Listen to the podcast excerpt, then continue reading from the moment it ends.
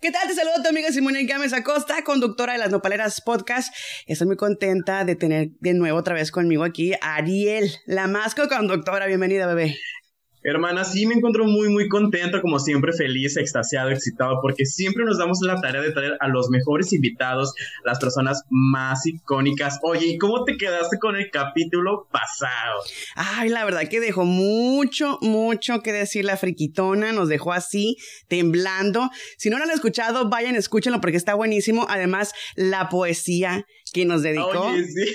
Está muy perra, la verdad. Oye, aparte, los yetazos que aventó y las exclusivas, hermana, solamente para las Nopaleras Podcast. Así es. Por eso el día de hoy queremos más té, y es por eso que nos dimos a la tarea de traer a una de nuestras más íntimas amigas, que ya viene a los cumpleaños de nuestros hijos también.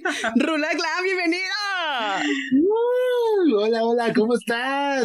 Pues aquí apreciando tu belleza hermosa, qué bárbaro. Oye, como igual como la friki después del capítulo me la voy a jalar a mix. No. Rola, ¿cómo la ves? Pues que mande fotos para ver si es cierto.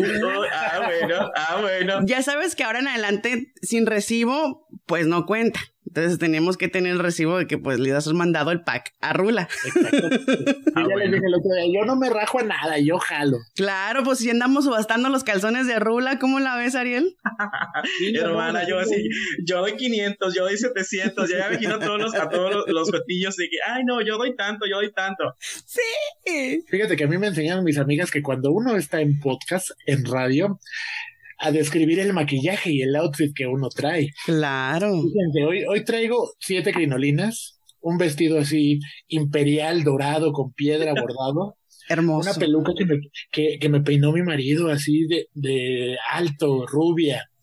Y pues me veo preciosa como siempre. Claro, y esos labios, chiquita, qué bárbaro. Están así como que ni mandabas a hacer. Los quiero ya en pilares de cristal. Oye, con ganas de hacer un beso de 3.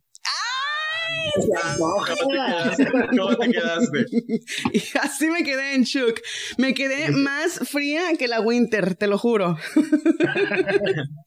Oye, queremos empezar con las primeras preguntitas para mi Rula.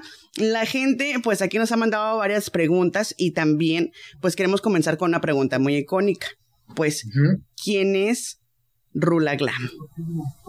Rula Glam, fíjate que es una señora locochona de la Ciudad de México. ¿Se sabe? De esas de barrio que se salen a lavar la banqueta temprano, a barrer, pero al mismo tiempo te la encuentras ya en la tarde en las maquinitas ahí poniéndole 10 pesos a ver si le atina y saca más varo. Ay, no. O sea que le gusta el argüende a Rula Glam. Me encanta el argüende, me encanta estar en todo el chisme, pero fíjate que soy bien tranquila y bien respetuosa. Hasta eso no me gusta meterme en tantos problemas, pero de eso voy. Yo voy mucho de la comedia, de hacer reír. Mi objetivo principal siempre ha sido hacerle un rato agradable a la gente. Y lo sabemos, hermana, porque mira, hemos estado en varias juntas administrativas no oficiales en las cuales hemos convivido y hemos hablado anécdotas, historias, y la verdad que a mí me impactó mucho de tu historia de cómo te manejas en la Ciudad de México por todos lados y tú te sabes todos los atajos y los puntos y hasta cómo subirte al metro. A ver, cuéntame esto, hermana. Yo nací aquí, yo puedo decir que soy 100% de la Ciudad de México porque incluso familia cercana, mamá, papá, abuelos, todo el mundo, no tengo a nadie viviendo fuera de la Ciudad de México, lo cual me hace, como dicen, la guía turística. La guía turística. Entonces, pues yo desde chiquillo, yo desde los 6 años, ando en la calle solo.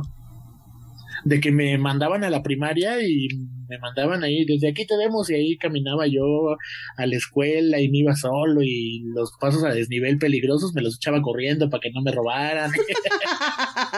Para no ser víctima de la inseguridad, dices tú, ¿no? Ajá, no, yo me he metido, por ejemplo, a las vecindades de Tepito, en Tepito, Lagunilla, hay mercados de muebles, entonces para conseguir precio como buena señora, me iba a meter a lo más profundo de las vecindades a ver quién me podía hacer mis mueblecitos y a sacar y todo. O sea, me he metido así por todos lados. Sí conozco muy, muy, muy bien y soy muy de aquí. O sea, que eres una persona muy movida y te encanta prácticamente estar siempre distraído en algo para, y seguir creando, porque se nota que eres muy hiperactivo. Sí, no, yo no me estoy quieto para nada y de hecho de eso va Rula Glam, ya hablando en cuestión de mi ahora sí que de mi carrera drag. Siempre he andado con nuevos proyectos, digamos, siempre me digo, hay que hablar esto en orden de ideas, porque si no empiezo a divagar y empiezo a agarrar de acá y no hay hilo y nos perdemos. Así es. Aprendiendo con Rula. Ya sé, hermana. Yo voy a tener dos preguntas, una personal y bueno, sí, las dos son personales.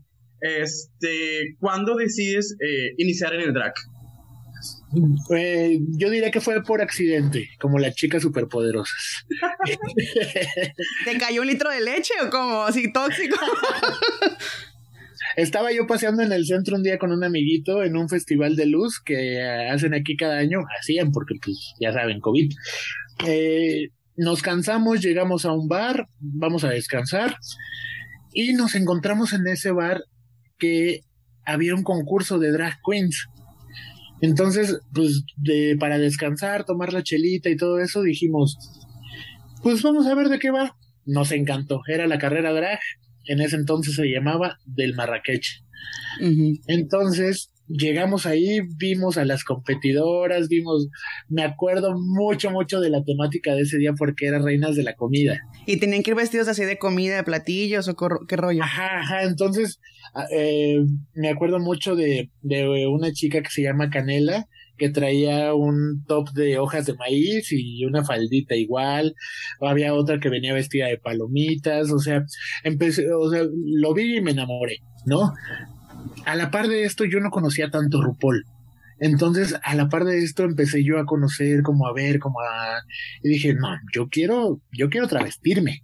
Yo quiero ser una hermosa mujer. Entonces, a partir de ahí, empezando a conocer, no me perdí ningún capítulo de la carrera, empecé a ver y empecé a conocer a las personas. Y como me decías tú, yo no me estoy quieto y yo no puedo hacer nada. No puedo estar sin hacer nada. Entonces, a la siguiente temporada me acerco con Paris Bang Bang, que era la que llevaba la batuta de ese concurso. Me la presentó una amiga que se llama Alpha Lady, por ahí suena su nombre. Uh-huh. Llegó, me presentó con Paris y yo le dije, oye Paris, ¿sabes qué? Yo le veo mucho potencial a tu concurso, siento que le podrías explotar más visualmente, porque yo soy diseñador gráfico de profesión. Entonces, ¿me da chance de ayudarte? No te voy a cobrar. Regálame un par de chelas. Antes, cuando no era mal visto cobrar chelas. Se sabe, hermano. Por eso jodemos y nos jactamos de ¿cómo se llama? De que somos pioneros, porque todavía cobrábamos con chelas. Y le dije, pues dame chance, ¿no? Y ella dijo, órale, va, sin conocerme ni nada. Llegaba yo a todos los capítulos y grababa todos los shows. Y los grababa para hacer un resumen de lo que pasó en el capítulo y presentarlo al siguiente para la gente nueva como yo que llegara, conociera qué pasó el capítulo anterior, quién ganó, quién salió, quién perdió. La reseña, ¿no? La recapitulada. Ajá, y pudieran disfrutar. De hecho, hay un par de recapitulaciones ahí en YouTube. Nos tienes que pasar los links para compartirlos, porque ya yo estoy así como que ya quiero echarme todo el capítulo completo. Entonces, mi idea, igual como comunicador decía, pues la gente tiene que saber qué pasó lo anterior para que se quede con la expectativa, disfrute el capítulo y quiera saber más de este asunto. Y así fue la primera temporada. Yo me integré a la tercera temporada, después hicimos el primer All Stars. Total que la carrera drag de la Ciudad de México lleva 8 temporadas y 2 All Stars. Y de la cual tú llevas encargado a partir de la tercera temporada, ¿no? De la tercera temporada, 2 All Stars y hasta las 7. En la 8ª temporada dije, ¿saben qué? Ya estoy harto, ya estoy cansado de estar tras bambalinas. Me deslindo de mi drag, dijiste. Me deslindo de mi drag, sí. Ya me toca participar. Y la carrera, la organización, digamos, la producción pasó a manos de Cordelia Durango. ¡Órale, la señora Cordelia! Cordelia es la que está llevando la organización a todos los estados. Ahorita ya estuvo en Guadalajara, que se truncó por la pandemia. Ya hizo la de San Luis y ahorita está en marcha la de Veracruz. Uy, en Veracruz hay bastante talento, quiero que sepas, ¿eh? Los jarochos, hermana. Saludos a los que se dan besos de tres ahí, mis Volti. ¡Ay, qué rico! Oye, Rulo, ¿y cómo reaccionaron tus amigos y tu familia acerca de tu drag? Ay, súper bien, súper, súper bonito. Yo me hice una primera sesión de fotos con la ayuda de Débora la Grande. Yo aquí les vengo a saltar nombres grandes. Sí, sí, claro, es que Rula no es cualquiera, acuérdate. Fíjate, la primera persona que me maquilló, que yo no sabía, fue Débora la Grande, y se hizo una sesión de fotos conmigo ahí en mi casa. Y fue la primera vez que yo hice drag.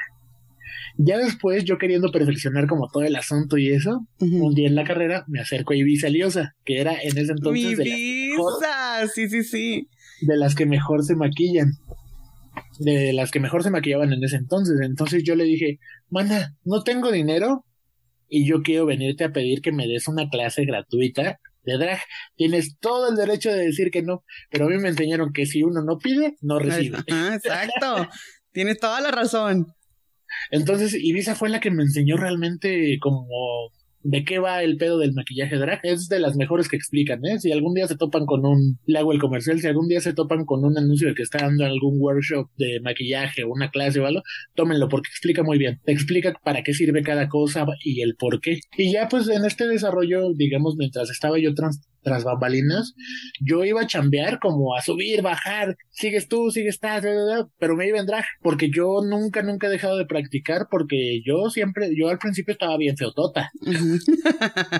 O sea, y no estabas tan producida porque ibas comenzando, eras baby drag.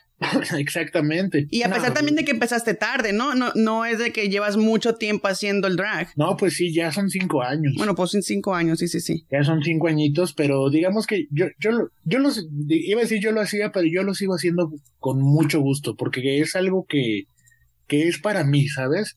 Obviamente es una chamba que es lo que dije al principio, para entretener al público, para siempre sacarle una sonrisa, para hacerte ahí en casita hacer pasar un rato agradable, pero también lo hago mucho por mí, porque me ha ayudado a olvidarme del mundo por un ratito. Sí, es terapia, es terapia el poder transformarte, el poder adoptar un personaje o varios personajes, no solamente uno.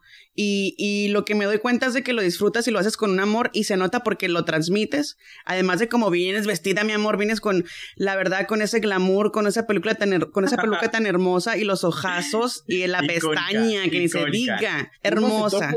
Uno se toma el tiempo incluso para aparecer en voz. Porque, fíjate, en mi audición de La Más Draga 4, desde que todo el tiempo estuve sentado hablando, bien pude no traer nada. Me puse chuki, me puse relleno, me puse faja y todo eso, porque si no me lo hago completo, no me siento yo. No sale tanto la Rula. O sea que tenías que estar bien montada, bien preparada para poder proyectarte enfrente de esas audiciones tan polémicas. Y sí, claro. Y si no me da tiempo de maquillarme, mínimo una liga en los huevos, pero que se sienta que algo todavía apretado. Que se sienta que aquí anda Rula. Si no, no. Oye, ¿y te sientes más cómodo en drag o como Rulo? Fíjate que yo me siento un 50-50. O sea, me siento comodísimo de las dos partes. Y la verdad es muy guapo, que sin drag, la verdad quiero que sepan que vayan a su Instagram, por favor. En estos momentos, por favor, vayan y síganlo en Rula-Glam. Y la verdad que te vas a quedar con la boca chueca, con la boca de Tatiana, porque es guapísimo, con barba o sin barba. Es muy, muy, muy sexy, que la verdad, ay, no, qué envidia, que... A ver, ¿estás soltero o casado, Rula? Estoy comprometido. Uy, no, pues nomás les va a tocar más que darse un taco de ojo porque está muy comprometido. Ah, pero eso no quita, a mi marido y yo somos, ¿cómo se llama? Somos muy de invitar. ¡Uy, chica! Ajá, eres de te pareces nuestros. Tanto entonces, a mí. Manejas una relación poliamorosa. Ajá, pon tú. Ay, qué bonito. Eso sí me gusta. Ya te dije, manda el pack y te hablo por bonita de decir a la más tronco. Ah. Oye, y regresando un poquito, Rula, a de que pues prácticamente te apoyó mucho Ibiza y Cordelia. Sí llego a ver un poquito de ellas dos fusionadas en tu drag, pero se nota también que lleva mucho de Rula. Sí, claro. Voy a ser muy sincero. Hay quienes son baby drag que tienen un personaje súper bien construido. Uh-huh. A mí me ha costado un poco llegar como a ponerle bien los cimientos a la Rula, pero lo logramos porque ¿sabes qué? Es que estoy bien maleado por todos mis amigos. Pues imagínate, me junto con pura fuerte, que tu Margaret, que tu Lana Boswell, que Ibiza, que Paris Bang Bang, con Bárbara Durango, o sea, con todas ellas me llevo muy bien y como a todas, es lo que yo ¿cómo lo defino en dos palabras? A todas por lo menos le he subido el cierre del vestido una vez. Claro, y yo creo que de todas ellas, como vas adoptando, ¿no? O también ellas te van dando consejitos, oye, que hazte esto acá, que la pestañita, o ponte más relleno por acá, o el lunarcito para que te veas más sexy, más Marilyn Monroe, y la verdad, pues eso se aprecia porque son consejos que tú también vas a poder compartir con otras baby drags que vengan en el camino. Claro. Yo soy muy de tomar consejos y de no atacar. Yo no me ataco. O bueno, yo no me ataco fácilmente. Entonces, a mí si me dicen, ay, te ves bien visca, voy y veo por qué me veo visca y corrijo, ¿sabes? Y no me ataco de, no, así es mi drag y ni modo. No. Siempre hay que tomar los consejos y desechar lo que no sirve, como, por ejemplo, no sé, ay, ¿por qué no te pones a dieta? ¿Por qué no dejas de coger, no? Ajá, exactamente. Mi drag es gordo. ¿Por qué no te coces el hocico? No, a mí las dietas me caen bien gordas. A mí me gusta tragar. Sí, claro. No, yo creo que las personas que realmente te dan un comentario o te tiran un hate es porque se están reflejando. Eso lo he dicho muchas veces en los episodios. Y yo creo que son cosas que tienen que trabajar en ellos mismos. Y yo me doy cuenta a veces cuando yo veo que algo me está cayendo mal en una persona o que no me cae, digo, a ver, tengo que hacer una retroinspección de mi ser y ver qué onda, qué está pasando, porque no me agrada esa parte de esa persona. Y resulta ser que pues es lo que es lo que más me desagrada de mí misma, ¿sí me entiendes? Claro. Ok, ¿qué es lo que tú dices que identifica a tu drag y qué identifica a Rulo? Pues, fíjate que yo pensaba que era igual, pero no, en drag definitivamente soy más desinhibido, como creo que la mayoría, pero, y como Rulo, como yo, soy un poquito más como introvertido, no me le acerco a hablar tanto a la gente y todo. Y cuando estoy en drag, veo a alguien, si me lanza una sonrisita, me acerco y lo saludo. O sea, no. Te transformas completamente. Ajá. Y fíjate que en eso somos muy parecidos también, porque yo así fuera, a mí me pones un micrófono y no me para la boca, no los dejo hablar. Le doy fe a eso, sí. Y ya, y fuera de, ¿verdad que soy muy seria, muy callada, no soy tan desmadrosa? Fíjate que en las vacaciones de Guadalajara, pues sí echamos mucho cotorreo, pero realmente así como cuando hacemos las entrevistas y que echamos más desmadre, pues fue diferente. O sea, sí nos divertimos, pero la Simone estuvo como que más tranquilona. Cuando estoy deslindada en mi drag, dice Rula. No, fíjate que antes de la audición, como las primeras platiquillas o los primeros en vivo, cómo me costó trabajo hablar porque me acostumbré a un año de estar encerrado sin platicar con nadie en cuarentena.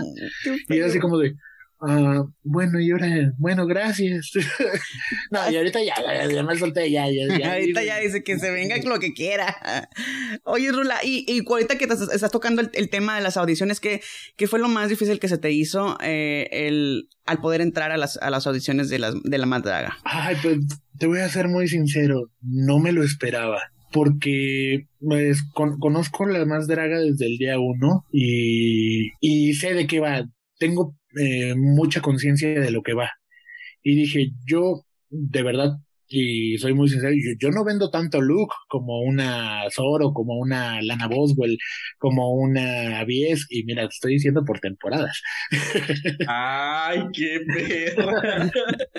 Yo la neta lo que vendo es personalidad, es show. Yo gracias a Paris Bang Bang aprendí a conducir, por ejemplo, y no porque me haya enseñado, sino a sacarle trucos al ritmo, a saber qué decir, a que no siempre una grosería va a funcionar, a muchas cosas. Alburear y a improvisar y todo ese rollo. Ajá, entonces yo dije, pues es que La Más Draga realmente es deluxe, pero yo voy a tratar de entregar algo, un trabajo muy sincero y muy real, y fue por eso que ya, y aparte, yo veía como a todas las comadres, oigan, alguien tiene cuando la preparación del video, alguien tendrá un estudio con pantalla verde que me pueda prestar este fin de semana, oigan, no saben quién usa chisteros, que no sé qué, oigan, rumbo a la grabada de la audición, depositen propinas, yo, espérense pues. Entonces, pues, quise como jugar a contracorriente, me senté en el fondo que está en la sala de mi casa y me senté a platicar quién soy y fue como 1.5 horas de grabación, que de los cuales extraje 2 minutos. Oye, ahorita que estamos tocando este tema, ¿hubieras hecho otra cosa en tu audición o si quedaste descontento con lo que hiciste? Ah, no, yo quedé súper feliz porque, yo edito video, entonces terminé de editar mi video y dije, sí me gustó, sí me gusta lo que veo y todo eso, y pues al parecer funcionó muy bien, y fue cuando pues, ya salió ese gran videíto donde estaba yo sentado en la sala y de repente se prende mi celular con La Más Draga te etiquetada en una publicación. No, yo me fui de nalgas. No, y sí, qué emoción el recibir esos mensajes y luego todos tus conocidas, tus compañeros, tus amigos estándote ahí bombardeando de mensajes y tras uno tras otro diciéndote, güey, quedaste, güey, que te anunciaron, o sea, me imagino que te habías de haber sentido bien extasiado. Pues sí, porque todas las personitas que mencioné antes que he estado con ellas fue un Rulo, felicidades, te lo mereces, has trabajado mucho por ello, nos has echado mucho la mano, en cierto sentido pues has hecho un esfuerzo por enaltecer el drag en la Ciudad de México y pues hay como daño colateral el resto del país, ¿no? Porque finalmente pues nunca me van a escuchar decir quién es mejor o que una es mejor o otra es peor, sino digamos que pues nosotros en la Ciudad de México empezamos mal que bien, sí, ¿no? Con un concurso de este tipo y que llegó a una magnitud. Puta, la final donde participó hablando en la carrera, eran como 1,500 personas en un teatro, o sea, wow, de verdad la gente estaba sentada en el escenario, o sea, les dejaron un huequito para hacer el show porque no cabía la gente, se quedó gente afuera y todo eso. Entonces, regresando, me felicitaban mucho por todo ese trabajo que hemos logrado, pues, las de aquí, y que yo era la única que, pues, no había hecho, o no había querido figurar. O sea que deja todo el impacto solamente en México, o sea, ustedes ya han, traspasado fronteras, ya todo el mundo sabe, incluso ya hacen, hacen las críticas hasta en inglés y los reviews en inglés sobre los concursos, sobre las audiciones, y la verdad que es algo muy, muy fregón, y te da mucho orgullo porque, o sea, es drag mexicano y está trascendiendo a una manera que no tienen idea. Y el que sea 100% mexicano, las personas que estamos en el extranjero y amamos esto, nos da un chingo de orgullo, la verdad. Sí, el día de la audición yo les decía a las muchachas que estaban nerviosas, mana, tranquila, si nada más te van a ver 50,000 personas de todo el mundo o más. O hasta más, sí. ¿Qué consejo les darías a las personas que van empezando en el drag? Que lo hagan porque realmente lo quieren hacer y no por la fama, y ni siquiera es fama, famosas las de RuPaul, por la popularidad. Sí. Digo, la verdad. No, sí, ¿no? Sí. O sea, Trixie, ¿cuántos millones tiene? Ah, eso es así. Oye, Rula, ¿y te animarías a audicionar en caso de que se dé esto del Drag Race en México de RuPaul? Ay, claro que sí. Tú, a ver, para ti, ¿quién piensas que sería, o sea, buen salseo el que participe o que quede en una de esas competencias extranjeras en México? Pues mira, definitivamente quienes tienen la noción y la visión es Guajardo. Guajardo, Margaret, yo la conozco desde que empezó, o sea, la primera vez que la vi dar show, era como la más diferente, que a pesar que no tenía el maquillaje característico que hoy tiene, uh-huh, iba montada en un peluche de vaca, ¿no? Y sí, es cierto. Ajá. Entonces, yo veo a ella, yo le apostaría, fíjate, aunque no lo parezca, no porque sea mi mamá, a Paris. A Paris Bang Bang. Porque es demasiado inteligente. Podrá ser un desmadre, podrá ser lo que tú quieras, pero tiene un estilo y una personalidad muy fuerte y muy bien definida, y siento que es lo que requiere Paul. O sea, que ya seas, ¿sabes? No que quieras ser ahí. Ah, ok, sí, cierto. Y tiene mucha razón, Rula. Y la verdad, pues, todas las que mencionaste, sí, porque me ha tocado verlas también incluso en competencias extranjeras hablando inglés. Y se avientan un inglesazo, quiero que sepas. Guajardo, excuse me con I'm sorry, pero sí, habla muy bien el inglés, se lo machaca muy chilo. Y también Margaret le hace ahí, o sea, sí, es su inglés es más limitado que el que de Guajardo, porque Guajardo sí es una chispa y todo te lo habla bien, bien, bien. Pero sí, Margaret ocupa un poquito más, pero participó. Y sin darle vergüenza, y yo me sentí así como que qué padre, qué orgullo, o sea, qué padre que estén intentándolo y que estén aprendiendo otro idioma para poder seguir creciendo con su drag, con su personaje. Y lo que me gusta mucho de Rula también es que tampoco se quiere quedar atorado, y él tomó unas clases para ser DJ profesional, de esos de DJs de disco y tipo la bronca. Y platícanos sobre eso. ¿Cuál ha sido tu experiencia aprendiendo todo esto de las consolas? Pues no todo el COVID fue malo. La verdad, aprendí ahora sí que por una serie de eventos afortunados. Empezamos la cuarentena, no nos quisimos quedar quietos, hicimos el programa del espacio de Pirú con Paris, y yo no tenía ni puta idea de cómo hacer una transmisión. Entonces, unos 2 días antes de la transmisión dije, yo me la echo. Vi 15 tutoriales, bajé 13 programas, le moví y empecé a moverle. Entonces, ahí en donde trabajo, aquí en Ciudad de México, que es en Rico, tienen como amistad con una escuela que se llama Sound Space Academy, que es de DJs. Yo nunca les voy a dejar de agradecer todo lo que me han ayudado. Y ellos mismos les pedimos asesoría para ver cómo hacer el sonido y el audio para una transmisión en vivo. Entonces, a partir de ahí ellos me conocieron, yo los conocí, vieron cómo le movía las máquinas, y un día llegaron y me dijeron, oye, como que tú eres bueno para los botones, ¿te interesaría recibir una beca para estudiar DJ? Y tú, claro que sí, claro que yes. ¡Por tu puesto! Ay, te adoro. Ay. Por tu puesto que sí, Y pues ya, o sea, tomé la clase, un curso bastante completo que te enseñan no nada más de géneros musicales, sino te enseñan cosas muy técnicas, desde conectar los cables. O sea, yo puedo llegar en drag y si no funciona, yo sé conectar una consola. Uh-huh. Te enseñan cuestiones musicales de tono, métrica, ritmo, mezclas y todo el show. Todo ese pedo. Y pues la verdad, pues en estos tiempos que está ahora ya todo tan competido en el mundo del drag, pues hay que ampliar el abanico, y uno nunca es ya, uno siempre tiene que seguir aprendiendo cosas y no dejarse. Claro. ¿Y te quedarías con el mismo nombre de Rula Glam en el ámbito de DJ y todo ese rollo? Fíjate que todavía lo estoy considerando.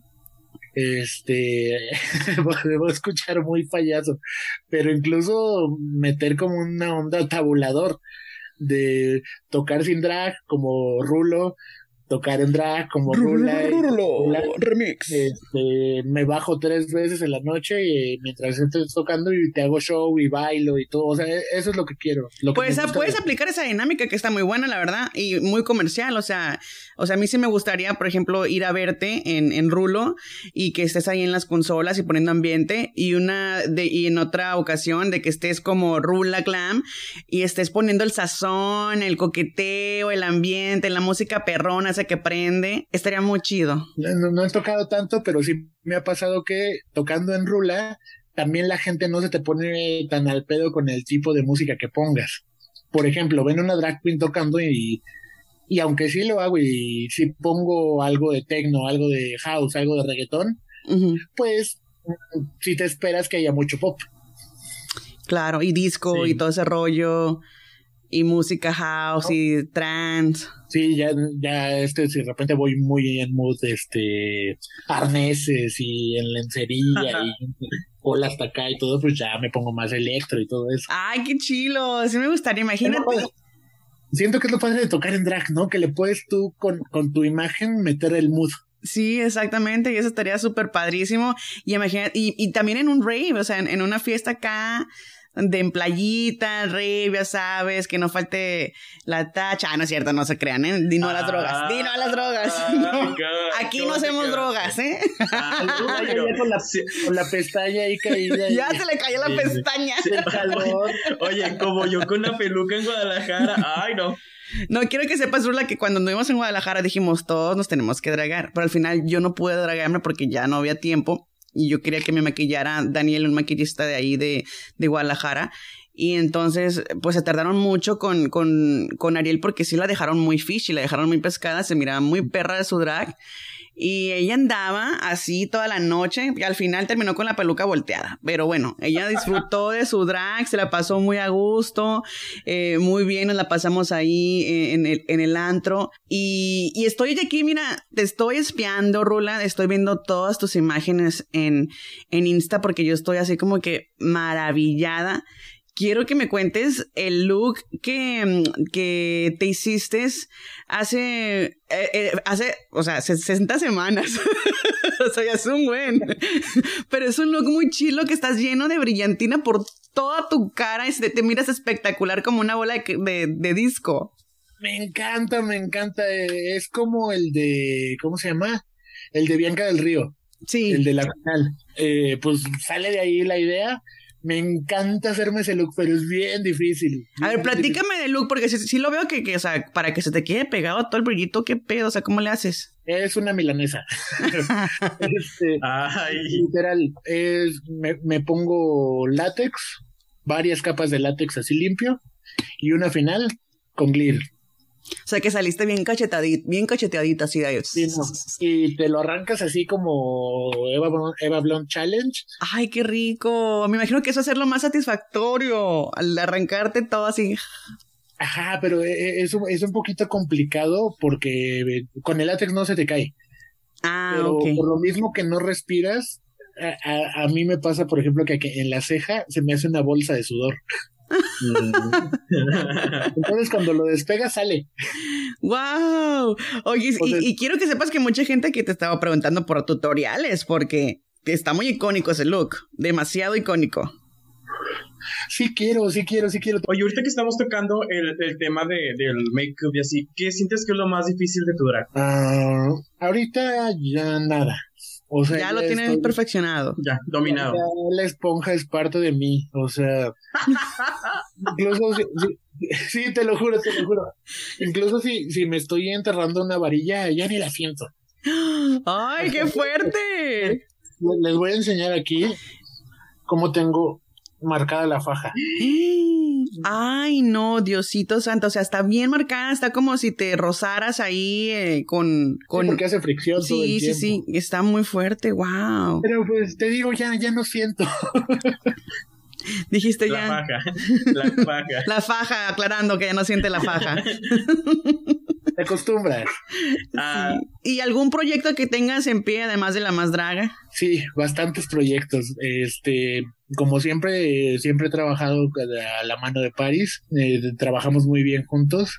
Vamos a hacer ahí un proyectito de un programa de drag queens, preguntas y respuestas, que de hecho ya lo habíamos anunciado hace un par de meses, que vamos a hacer la drag más débil. ¡Oh, la drag más débil! ¡Va a estar muy perro! Chica. Va a estar muy chingón. Pero se vino todo el pedo de las audiciones y ya no pude como darle tanto seguimiento, pero estamos trabajando en la drag más débil. Yo quiero seguir haciendo shows digitales a pesar de que la pandemia no los trajo, pero no me gustaría que se fueran. Uh-huh. Traigo también ahí próximamente, estoy por grabar un videíto. ¡Wow! ¡Súper bien! XXX. Hombre. OnlyFans. OnlyFans. Ya lo veo, oye, el OnlyFans. Todavía no me siento tan seguro del OnlyFans. Ahorita ya empecé, me estoy sacando unas fotos encuerado. ¿Para agarrar valor? Para ir agarrando callo, para ir agarrando valor. Oye, si más o menos la dinámica de la draga más débil, ¿de qué se trata? Igualito. ¿Igualito? Okay. Igualito que el programa, nada más que con un pequeño twist, que la que sale eliminada va a hacer un show. Ah, órale. Nada más para la gente que no sabe qué es El Rival Más Débil, es un programa de México y haz de cuenta que se trata de muchas preguntas y tienes que estarlas contestando y se trata de ver quién es la más inteligente o quién es el más débil y que le faltan más, o sea, más pulidas. Pero ya me estoy imaginando, o sea, la versión drag y con estas preguntas icónicas que les van a hacer. ¡Ay, no! Hicimos un piloto hace algunos meses. Que por cierto, a nuestros queridos escuchas ya está registrado. Eso, mamona, porque luego ya saben que no falta la chapulina que quiere andar queriendo bajar el lonche. ¡Ay, no! Uy, de tus ex amigas no vas a estar hablando. Si Ay, cállate, por favor, que Sí. Eso, mamona, como debe ser, porque uno tiene que estar bien avispa en este rollo de hacer trademark tu look, tus trabajos, de tenerlos registrados, porque luego pues no falta quien, ¿no? Quien te quiera hacer la gatada por detrás, y especialmente si es una asociación, ya ves todo lo que está pasando ahorita realmente con no voy a mencionar ni decir qué está pasando, pero igual también me siento muy identificada, de que pues te quieren ver la cara y robarse los proyectos. Yo lo más les quiero decir que, o sea, aunque traten de robarse lo que sea, lo que no se van a poder robar de ti es tu talento. Sí, exacto, porque te digo, Paris me la critican mucho, pero y podrá hacer lo que sea, pero nadie le iguala en su talento de conducir. Con ustedes, aquí bienvenidos en las Nopaleras Podcast, la Mamá Bri. Mira, nos está rayando, está haciendo brujas. Ya no nos taches de amarillistas, Mamá Bri. ¡Querida! Sí, a ver, ¿a qué hora? Sí somos las más amarillistas. Bienvenida, bebé, preséntate, Mamá Bri. Hola, mi amor, ¿cómo andas? Ay, qué rico, mi vida. Pues bienvenido a las Nopaleras Podcast. Quiero que sepas que la entrevista que le estamos haciendo aquí a Rula nos ha platicado cosas muy interesantes, pero también te trajimos aquí a ti porque queremos que nos cuentes muchas cosas de tus proyectos que vienen por ahí. Pero antes que todo, platíquenos, ¿quién es Mamá Bri? ¿Quién es Mamá Bri? Híjole, Mamá Bri es la sultana del norte. La señora de los cielos, la madre de la primera gran convención de drag queens, de Juegos de Mesa y Roles. Y dueña y señora de la competencia más importante y divertida del norte del país. Y ni modo. Tu convención va a estar de que van personalidades del drag de alto calibre. Sí, empezando por mi mija, aquella gran ganadora de La Más Draga 2.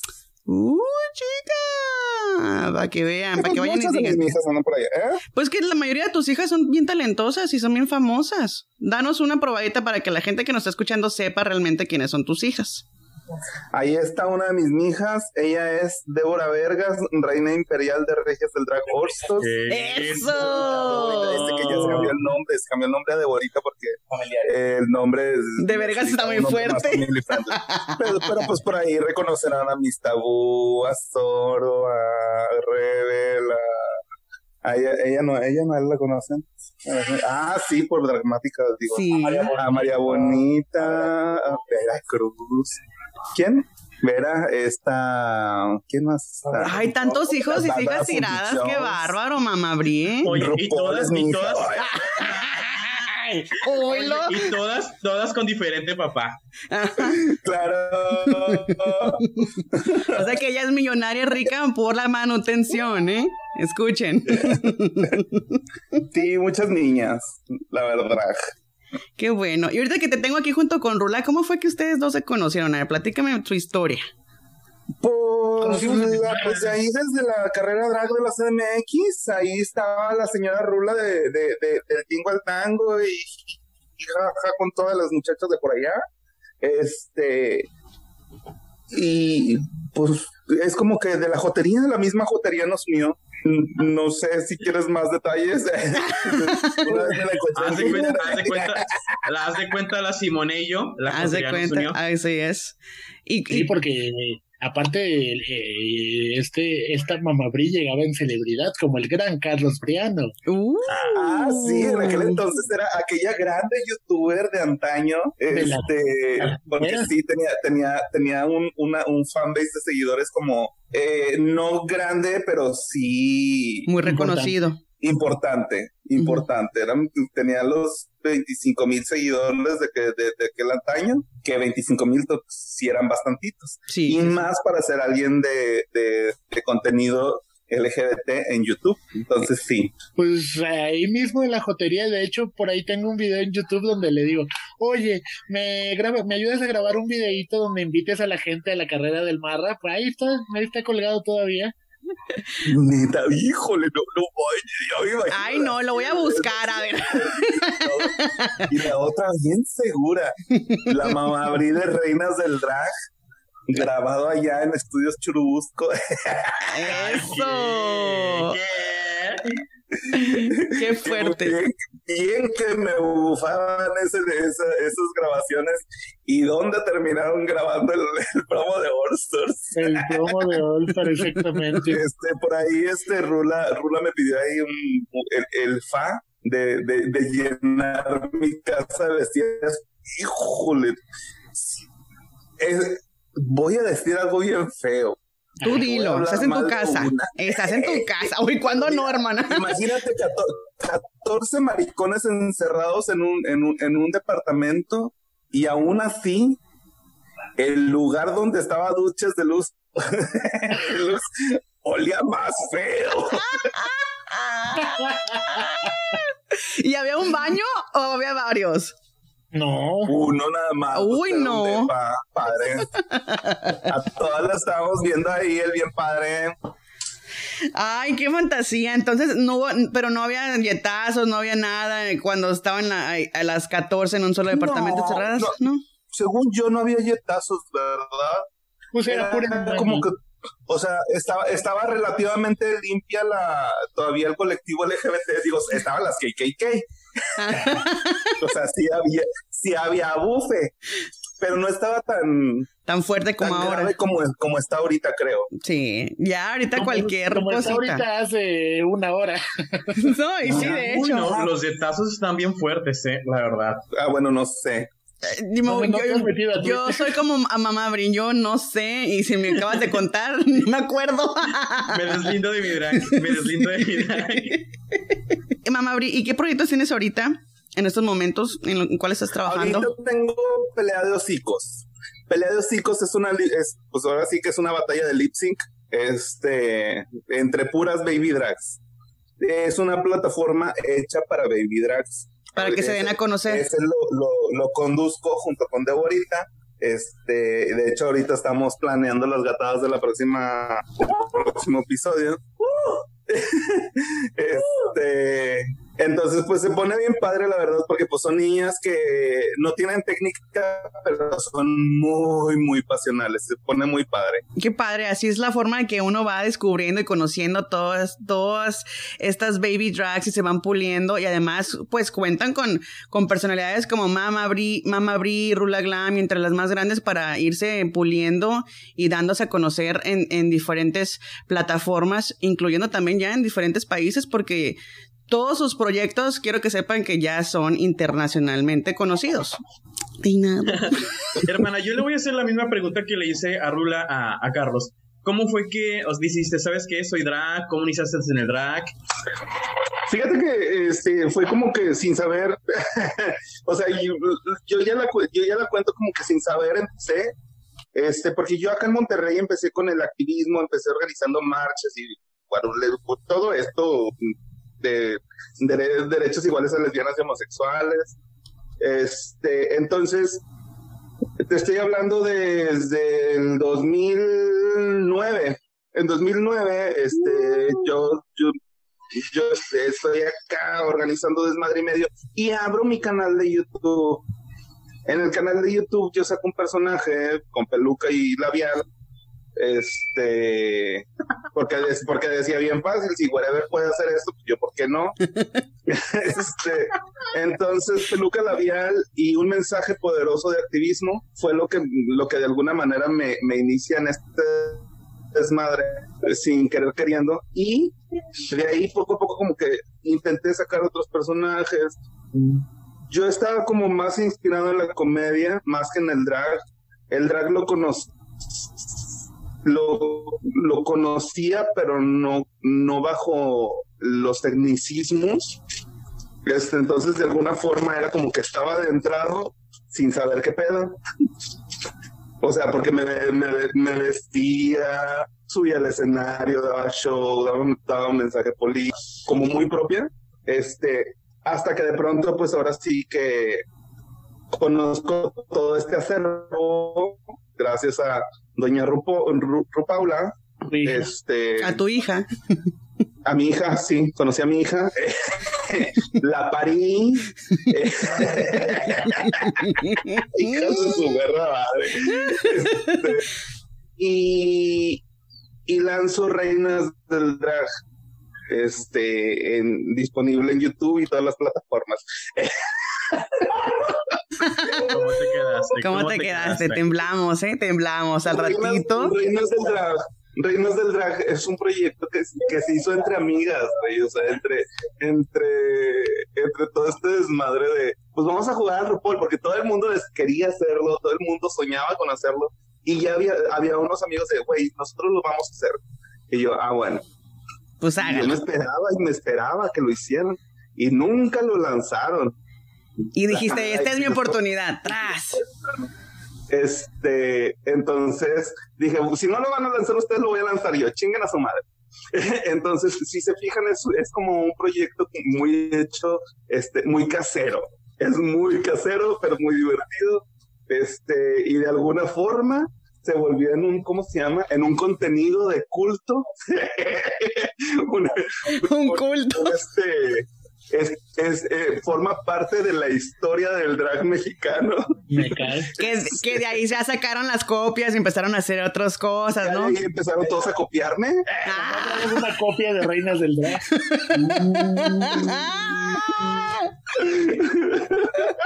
Yo sí, y ahí todos empezaron a copiarme. Claro. Obviamente, digo, cuando lo pongo por escrito, mucha gente sí se ataca porque cree que realmente pienso que yo invento como Margaret. Y se sabe, es que la gente lo que lee lo toma de otra forma distinta, pero es que ay, no sé, yo ahí no me quiero meter tanto, pero es más rico que te lo digan así en persona y enfrente, pues para que sepas de que pues es bufe que, ajá, exactamente. Ay, no. Pues aquí estamos contentos de seguir teniendo tantas personalidades como ustedes. Ya saben que la casa de las nopaleras, pues, es la casa de todo el mundo.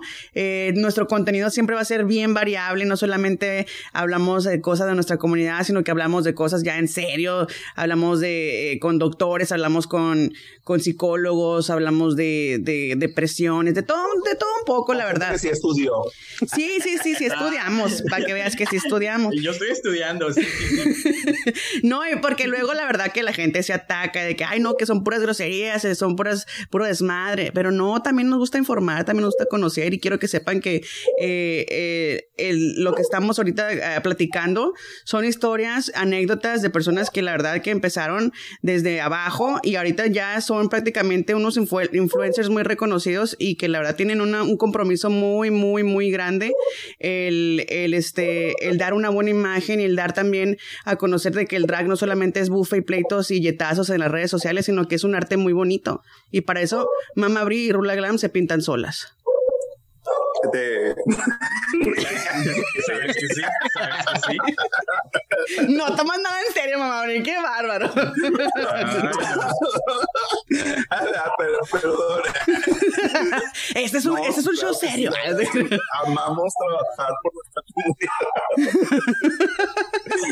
Aunque se ataquen y los avienten yotazos. Ay, no. Es que, ¿sabes qué? O sea, por ejemplo, yo que estuve muy metida en el activismo, sí me daba mucho cringe como esta corrección política eterna, no te dejaba, o sea, realmente tener un alcance popular. Uh-huh. ¿Por qué? Porque pues al final del día la gente no te va a tratar como una persona homosexual, te va a tratar como un joto, te va a tratar como un maricón, un puto. Porque sí somos, nos encanta la verga, nos encanta el justo, güey. Sí sabemos. Y el drag te permite como ese acercamiento popular. Que si tienes el bicho, pues es el bicho. No, se le tiene que decir VIH. Personas que viven con VIH. Tú con la jota, pues ya se me pegó, pues ya ni modo. Yo tengo VIH. Entonces, los activistas se atacan muy fácil, no puedes hacer un verdadero activismo ni tener como aquel gran alcance. Y creo que el drag te permite acercarte y comunicarte con palabras mucho más coloquiales. Por eso la friquita no está donde está. Ay, exacto, a eso iba. Pero sí, o sea, el drag es más permisivo y es más divertido. Sí. Y puedes seguir dando el mensaje poderoso que los activistas intentan dar, pero pues no les sale porque... Ajá. Rula lo decía, lo comentaba anteriormente, que es para darle esencia, ¿no?, al personaje de la comedia y hacerlo reír y pasarte un claro, ratito ameno. Hacer pasar a la gente un buen rato, y si puedes aprovecharlo para dar un mensaje chido, pues qué mejor. ¿Y qué mensaje darías tú, Rula?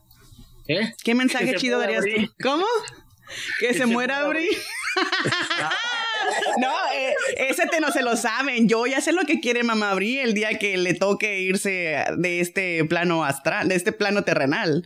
Ya sabemos qué es lo que quiere. Entonces, pues ahí dicen que Rula Glam y las nopaleras van a estar a cargo de sus servicios fúnebres. En los santos soles. En los santos soles, ¿verdad, Mamá Bri? Sí.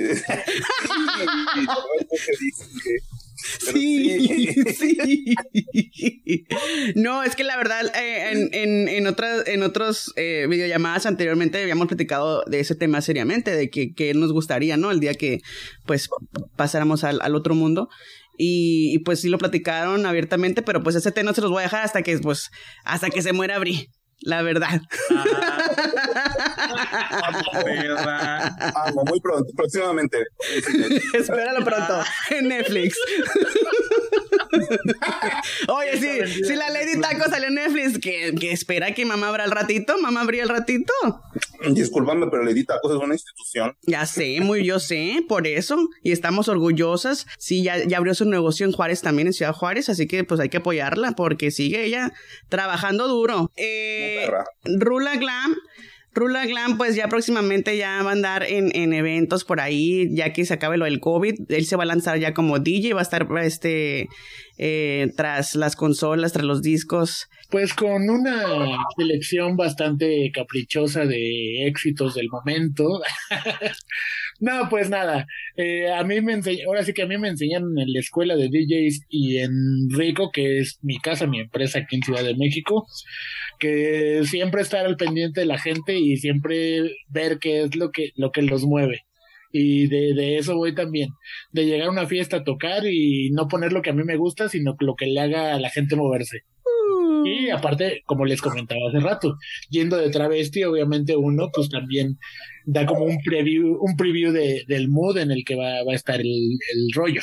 Excelente, pues ya saben, próximamente Rola se va a andar lanzando con este proyecto y le deseamos todo el éxito del mundo. Y Mamá Bri, con tu convención, ¿ya menos terminas de arreglar todo? ¿Qué es lo que te falta o cómo está el show? Ya estamos por con todos los datos del relanzamiento de marca.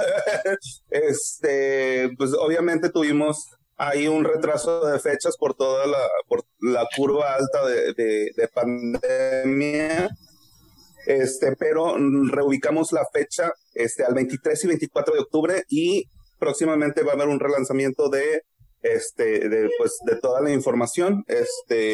Obviamente ya los datos están actualizados, pero pues se va a lanzar obviamente su campaña, aquella gran campaña de medios. Perfecto. Para que estén pendientes y compartan bastante. Así es. Entonces, algo que nos podamos esperar de esta convención, que platícanos un poquito así, que híjole, danos un teaser. Mucha jotería, mucha jotería. Ay, amo, la verdad es que amo la jotería. O sea, hay paneles, hay pasarela, hay concursos, hay expositores, hay talleres. Pues, literal, todo lo que conlleva una convención. La verdad es que me estoy enfocando en talento nacional porque no sé si, digo, Rula no me va a dejar mentir, que luego quieren traer a las chicas de RuPaul y como que se pierde el concepto porque la gente va únicamente por las chicas de RuPaul.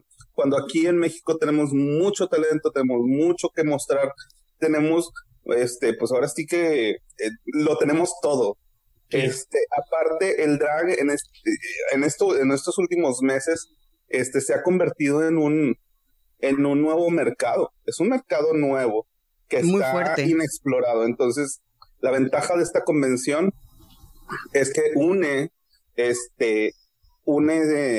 pues toda la industria junto con el talento. Te dio la robotina, mi amor, te cortaste. Todo lo que son las pelucas, los pupilentes, las esponjas, los usuarios, se junta como todo eso. Ah, ok, perfecto. Entonces, tenemos mucho que preparar para esa campaña de la convención de Mamá Bri, que es la BriCon, que va a estar buenísima, con grandes personalidades del drag y también me imagino que grandes talentos que les gusta apoyar este movimiento, así como las Nopaleras Podcast, que ahí estaremos presentes, obvio, ya estamos haciendo los planes. Y pues muchas gracias a Rula Glam y a Mamá Bri por pasarse este rato tan ameno con nosotros aquí en las Nopaleras Podcast. Ahí vamos a estar porque ya te dije que te voy a llevar mi réplica bonita de mi anillo. Gracias, mi amor. va retrasado mi audio, al parecer. Entonces, si ya están cortando, si ya están despidiendo, les mando un besote, un abrazo, mucho amor a mi Rula preciosa, a la TQM bastante, mucho amor a mis nopaleras y a toda la audiencia que escucha qué bonito y qué precioso podcast. Ay, gracias, mi vida, y estaremos más adelante en otro episodio hablando especialmente detrás de todo lo que viene y lo que va a pasar, como dijo la friki, de la convención de BriCon de la Mamá Bri. Ahora sí, mi Rula, muchísimas gracias por acompañarnos, fue todo un placer el tenerte aquí, el conocer de tu carrera, sé que viene mucho por delante y estoy muy orgullosa de ti, la verdad, de que eres una persona muy amena, muy humilde, muy simple y eres muy fácil también de contactar en las redes sociales para cualquier contratación, así que danos tus redes sociales, mi amor. Muchísimas gracias a ustedes, la verdad he disfrutado bastante cada conexión con ustedes, cada salteo, cada risita, están bien padres. A mí me pueden seguir en Twitter, en Instagram, que son las redes más activas que tengo. En Facebook no lo pelo, la verdad, es @rula_glam, y no hay mensaje que no lea. Entonces, así es. Él siempre está atento de los DMs, y también para apoyarlo con la dinerita y la propenita lo pueden encontrar en PayPal. ¿Cuál es tu usuario en PayPal? paypal.me/RuloMontesquieu al final. De todas formas, en mi perfil de Instagram está como historia destacada. Así pues, lo reposteamos nosotros. Así es, ya saben que cualquier donación siempre va a ayudar, porque el ser drag, la verdad, no es fácil, no es de que caliéntame esta, enchilame otra, no, o sea, es muy caro, es muy es muy costoso. Muy costoso, y la verdad que si saben que esa persona tiene talento y puede lograr llegar a hacer algo, y como Rula, que la verdad tiene un futuro muy grande enfrente, y queremos que la gente lo apoye, la gente lo siga, y si no con dinero lo pueden repostear, le pueden compartir su página, sus videos, su contenido. Eso es de mucha ayuda, la verdad que sí, se los pido de todo corazón para que Rula siga triunfando.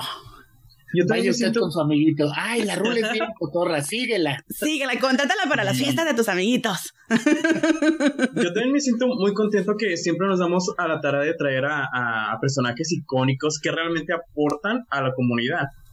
Sí, pues y ya no, pues creo que para despedirnos invito a la gente a que nos siga en las redes sociales, el Facebook es Las Nopaleras e Instagram, Las Nopaleras Podcast. Así es, nos vemos y gracias, nos escuchamos en el siguiente episodio.